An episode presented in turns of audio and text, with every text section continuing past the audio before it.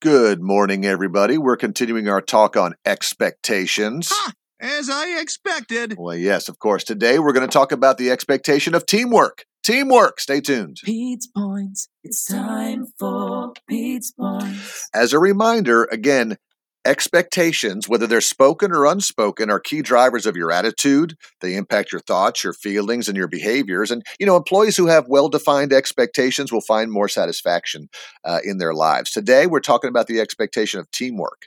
A lot of employees expect collaboration. Uh, they expect um, to be viewed as part of a team that shares knowledge and skills. They don't want to work in a silo.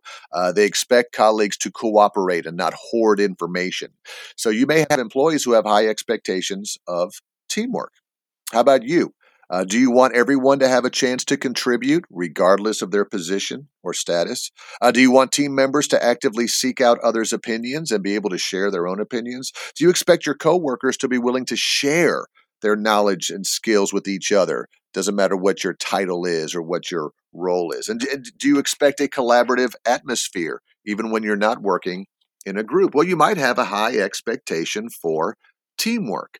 And that's important for some people. If they've got an expectation of teamwork, and when they get there, nobody shares. Everybody holds information close to their vest. Oh, if I tell you, I might lose my job. If I share information, then then I'm going to become useless. I want all the credit. I want this. So you know, some people are fine with that environment. Other people are like, I need teamwork. I want everybody to help each other grow and get better. And if that's an expectation of yours, you want that to be met. So again, supervisors, check with your employees, see what they what their expectation is around working as a team.